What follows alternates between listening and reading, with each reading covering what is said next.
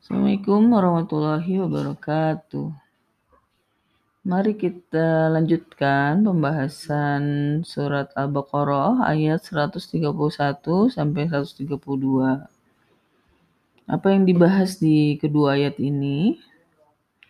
Sebelumnya di ayat seratus dua puluh sembilan sampai seratus tiga puluh kita membahas tentang doa Ibrahim yang merupakan bagian dari rangkaian doa Ibrahim sebelumnya. Itu doa terakhirnya adalah meminta dibangkitkan seorang rasul dari keturunannya yang membacakan kepada mereka ayat-ayat Allah, memberikan ilmu, kitab, dan hukum, dan menyucikan mereka. Lalu di ayat seratus tiga puluh-nya Allah menegaskan bahwa itulah milah Ibrahim. Apa itu milah Ibrahim? Sejauh ini kita belum bisa memahami dengan detail, tapi kira-kiranya berkaitan dengan uh, doa-doa Ibrahim yang merupakan satu landasan dari bagaimana semestinya menjalani kehidupan, basic-basic um, dasar dari kehidupan. Dan Allah menyatakan itu sebagai milah. Maka tidak ada yang membodohi, tidak ada yang membenci milah Ibrahim kecuali dia yang membodohi diri sendiri atau yang berkaitan dengan perbuatan melakukan perbuatan fasik, karena Allah telah menyatakan Allah telah memilih dia di dunia dan di akhirat termasuk orang-orang yang soleh.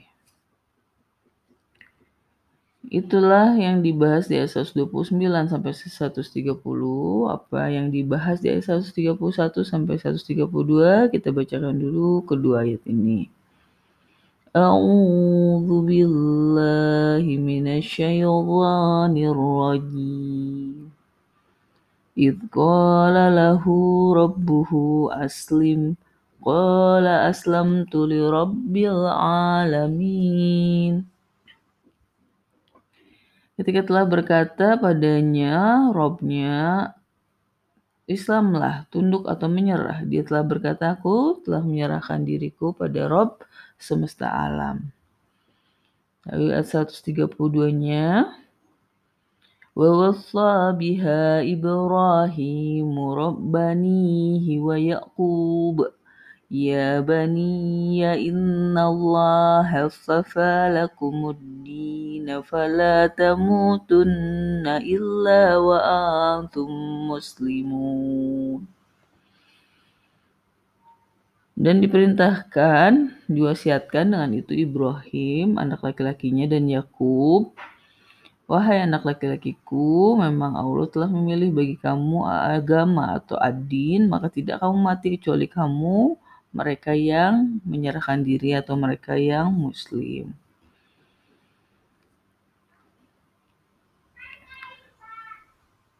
Ah, inilah yang dibahas di ayat seratus tiga puluh satu sampai seratus tiga puluh dua berkaitan dengan keislaman Ibrahim, juga ke, keislaman anak laki-laki Ibrahim dan juga Yakub.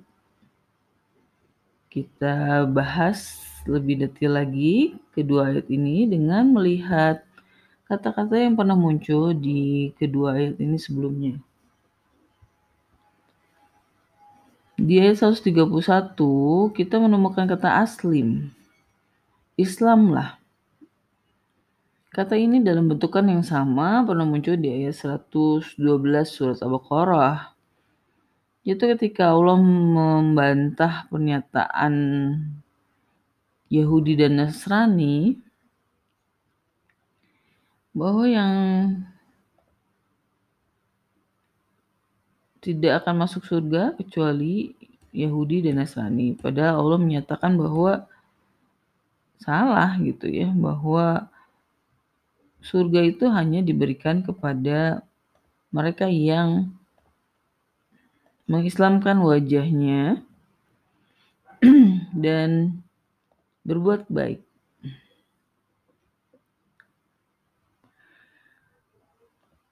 Jadi kita sama-sama belum tahu kan apa sih makna Islam gitu kan, mengislamkan wajah atau menundukkan tunduk. Nah, ini masih menjadi misteri ya bagi kita.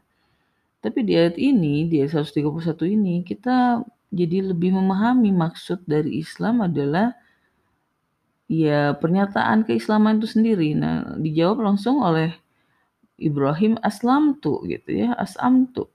Jadi kamu, uh, kamu berislam. Nah, kata aslamtu itu juga bentukan dari kata Islam dengan uh, bentukan yang berbeda, yaitu verb empat.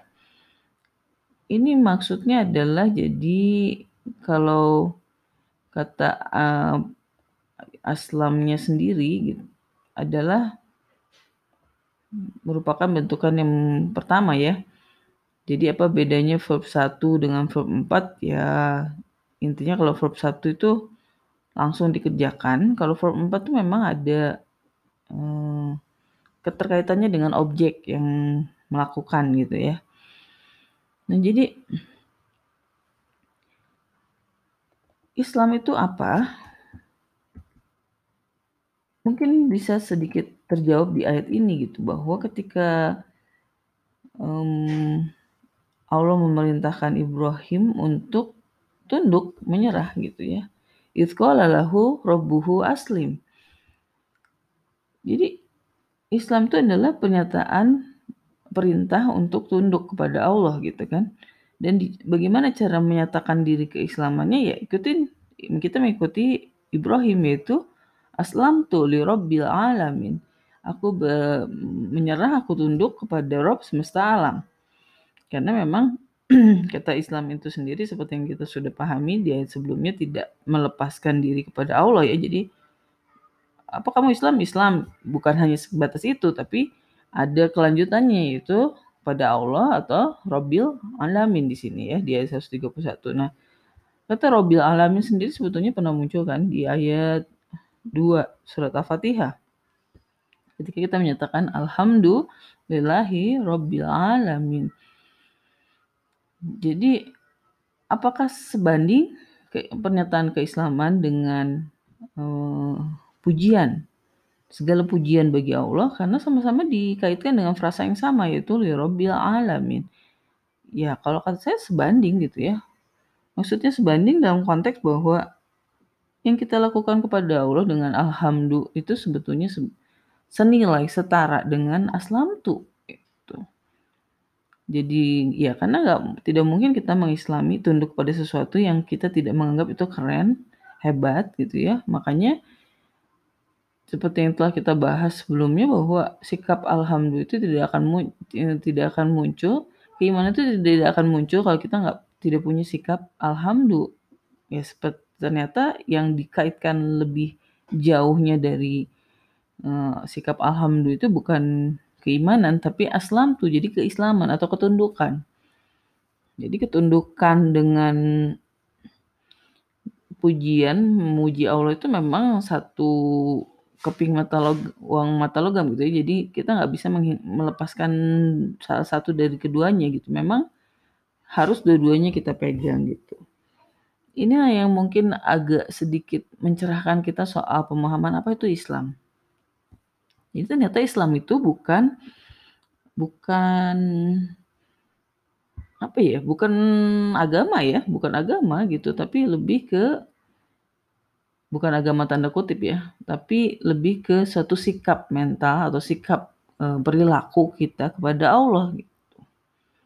Makanya Islam itu tidak bisa melepaskan diri dari Rob gitu, Rob atau Allah. Jadi Islam tuh di Robbil alamin. Jadi nggak bisa aku Islam, Islam apa? Islam itu sendiri kan kata yang uh, umum bisa mengacu pada apapun. Nah, tapi kalau dinyatakan bahwa aslam tu li rabbil alamin, itu sudah jelas bahwa keislaman kita, ketundukan kita dikaitkan kepada Allah, Rabb semesta alam.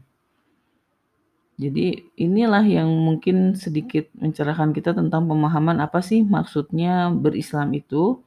Jadi berislam itu bukan punya K T P agama Islam gitu ya, dan itu cukup karena ada kaitannya juga dengan alhamdulillah. Nah, bagaimana sikap berislam yang diinginkan Allah ya masih harus terus belajar, tapi intinya dengan ayat pemahaman dari ayat seratus tiga puluh satu surat Al-Baqarah ini kita jadi paham bahwa keislaman itu memang sebuah sikap yang bisa saja kita sematkan pada siapapun ya, karena ketundukan, kepasrahan itu bisa disematkan pada siapapun. Nah, yang diharapkan tentunya seperti hmm, Ibrahim, yaitu menyematkannya kepada Allah Rabbil Alamin, yang erat kaitannya dengan bagaimana kita beralhamdu kepada Rabbil Alamin. Nah, di ayat seratus tiga puluh dua-nya masih senada tapi sedikit berbeda, membahas tentang wasiat Ibrahim kepada anak laki-lakinya. Dan ternyata bukan hanya Ibrahim yang berwasiat seperti itu, Yakub pun begitu. Apa wasiatnya? Wahai anak laki-lakiku, Allah telah memilih bagi kamu agama atau adin, maka tidak kamu mati kecuali mereka, termasuk mereka orang-orang yang muslim. Di ayat seratus tiga puluh dua ini kita meng, Allah mengaitkan antara, pertama ya, kita bahas dulu tentang Yakub. Jadi eh, Yakub itu adalah seperti yang kita telah bahas ya, keturunan dari Ishak. Nah, jadi ini tentunya kenapa Yakub dibawa-bawa di dalam kisah Ibrahim ya, karena mereka sendiri nanti akan mengaitkan kebanian kebani Israelilan mereka, keyahudian dan Nasranian mereka dengan Ibrahim. Makanya memang dibahas gitu bahwa bagaimana bisa mereka mengaku Yahudi dan Nasrani, sedangkan sebetulnya Yakub sendiri Muslim gitu kan. Dibahas di ayat seratus tiga puluh dua bahwa Ibrahim juga Yakub Muslim. Nah, ini kan juga harus jadi satu catatan ya bagi kita bahwa ya emang agama Allah itu pada dasarnya adalah Islam, hanya satu Islam saja gitu. Bahkan di sini dijelaskan bahwa um, Allah telah memilih bagi kamu din, satu din. Tidak disebutkan dinnya, tapi janganlah kamu mati dan kamu dalam keadaan, kecuali dalam keadaan muslim. Jadi din apa ya? Din Islam. Tapi din itu apa gitu. Nah, ini kita lihat di ayat seratus tiga puluh dua-nya ya. Pertama kita bahas dulu kata memilih. Istofaina. Istofa. Jadi Allah telah memilih gitu kan bahasanya. Innallaha istafa lakumuddin.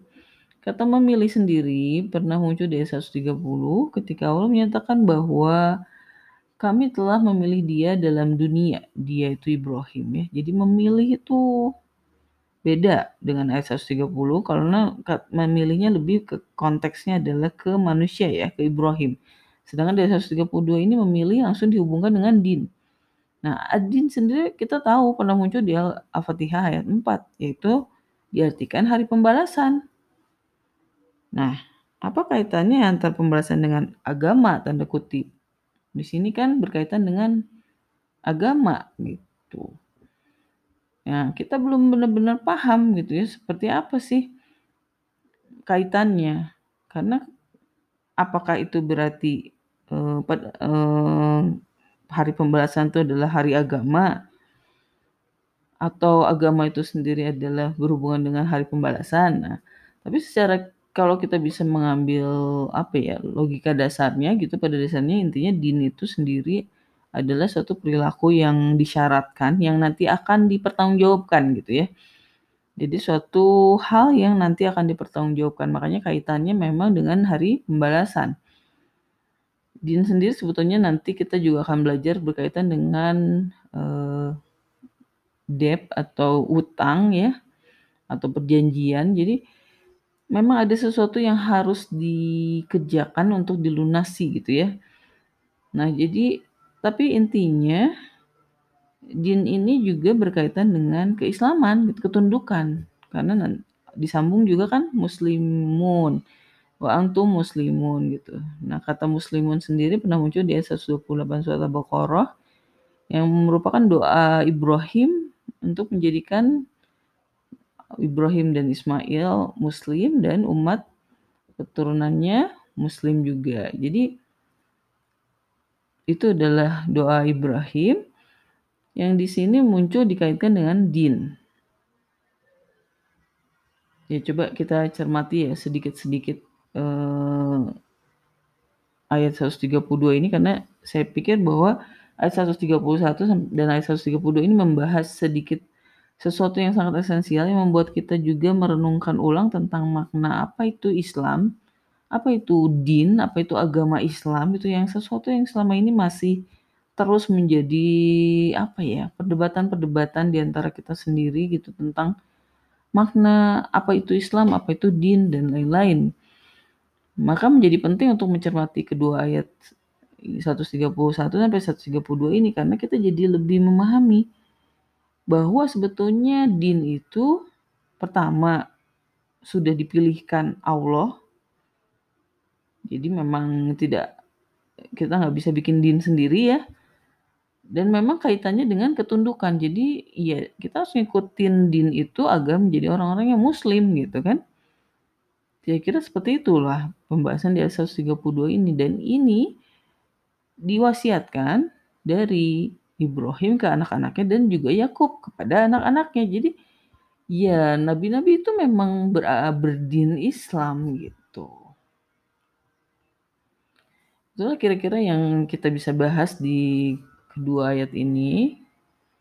Kita bisa simpulkan bahwa e, berislam itu apa gitu ya. Jadi kalau misalnya kita ditanya, kamu Islam? Jawabannya tidak bisa hanya, iya Islam, bukan hanya itu gitu. Tapi jawabannya harus, aslamtu lirabbil alamin. Kalau kita bilang, iya Islam, nah Islam kemana? Islam ke siapa gitu, belum jelas gitu kan. Jadi, tapi apakah itu cukup gitu? Apakah kalau kita ditanya, mengakui bahwa saya bertunduk pada Rabb semesta alam itu cukup? Sebuah pernyataan yang selesai begitu saja? Nah, tidak gitu ya. Karena kaitannya dengan nanti di ayat seratus tiga puluh dua-nya tadi ya. Tapi di ayat kesimpulan dari seratus tiga puluh satu-nya kita juga ingat bahwa Um, ternyata kita bukan hanya memuji Allah saja, tapi juga harus berislam pada Allah. Kemudian di ayat seratus tiga puluh dua-nya, wasiat Ibrahim sama dengan yang diwasiatkan Yakub pada anak laki-lakinya. Mereka sama-sama menyuruh hmm, keturunannya untuk berislam melalui din yang telah Allah pilihkan untuk mereka. Nah, jadi begitu ya eh, yang kita sedikit gambarkan, yang digambarkan Allah di ayat seratus tiga puluh satu sampai seratus tiga puluh dua ini. Pada intinya kita jadi lebih memahami apa sih makna Islam, berislam, dan ternyata eh, kaitannya apa kaitannya Islam dengan din. Dan yang menarik memang di sini adalah janganlah kamu mati kecuali dalam keadaan Islam. Nah, ini kan yang dibahas, sering dibahas di ya maksudnya makanya ada tah, ada orang yang kalau mau meninggal tuh ditahlilkan gitu karena ya jangan sampai dia mati dalam keadaan tidak Islam. Tapi apakah ketika orang yang selama hidupnya tidak pernah menjalankan adin, hanya sekadar dia kemudian mengucapkan la ilaha illallah semua beres gitu urusannya? Ya jelas tidak sesederhana itu gitu kan.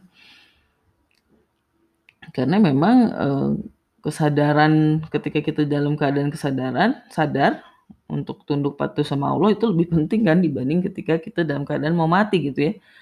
Maksudnya ini kan tentu bukan hanya dalam sakaratul mautnya tapi dalam proses perjalanan menuju kematian alias kehidupan itu sendiri gitu. Maka janganlah kamu mati kecuali kamu dalam keadaan menyerahkan diri gitu. Ini juga yang masih sering disalahpahami tentang kondisi bagaimana sih berislam itu sendiri gitu. Ya begitu yang dibahas di ayat seratus tiga puluh satu dan seratus tiga puluh dua. Sebelum kita tutup pembahasan kedua ayat ini kita bacakan ulang ayat seratus tiga puluh satu sampai seratus tiga puluh dua serta Al-Baqarah. A'udzu billahi minasy syaithanir rajim. Idz qala lahu rabbuhu aslim, qala aslamtu lirabbil alamin. Wa wassa biha Ibrahim banihi wa Yaqub Ya baniya innallaha safa lakumuddina fala tamutunna illa wa antum muslimun. Shadaqallahul azim. Assalamualaikum warahmatullahi wabarakatuh.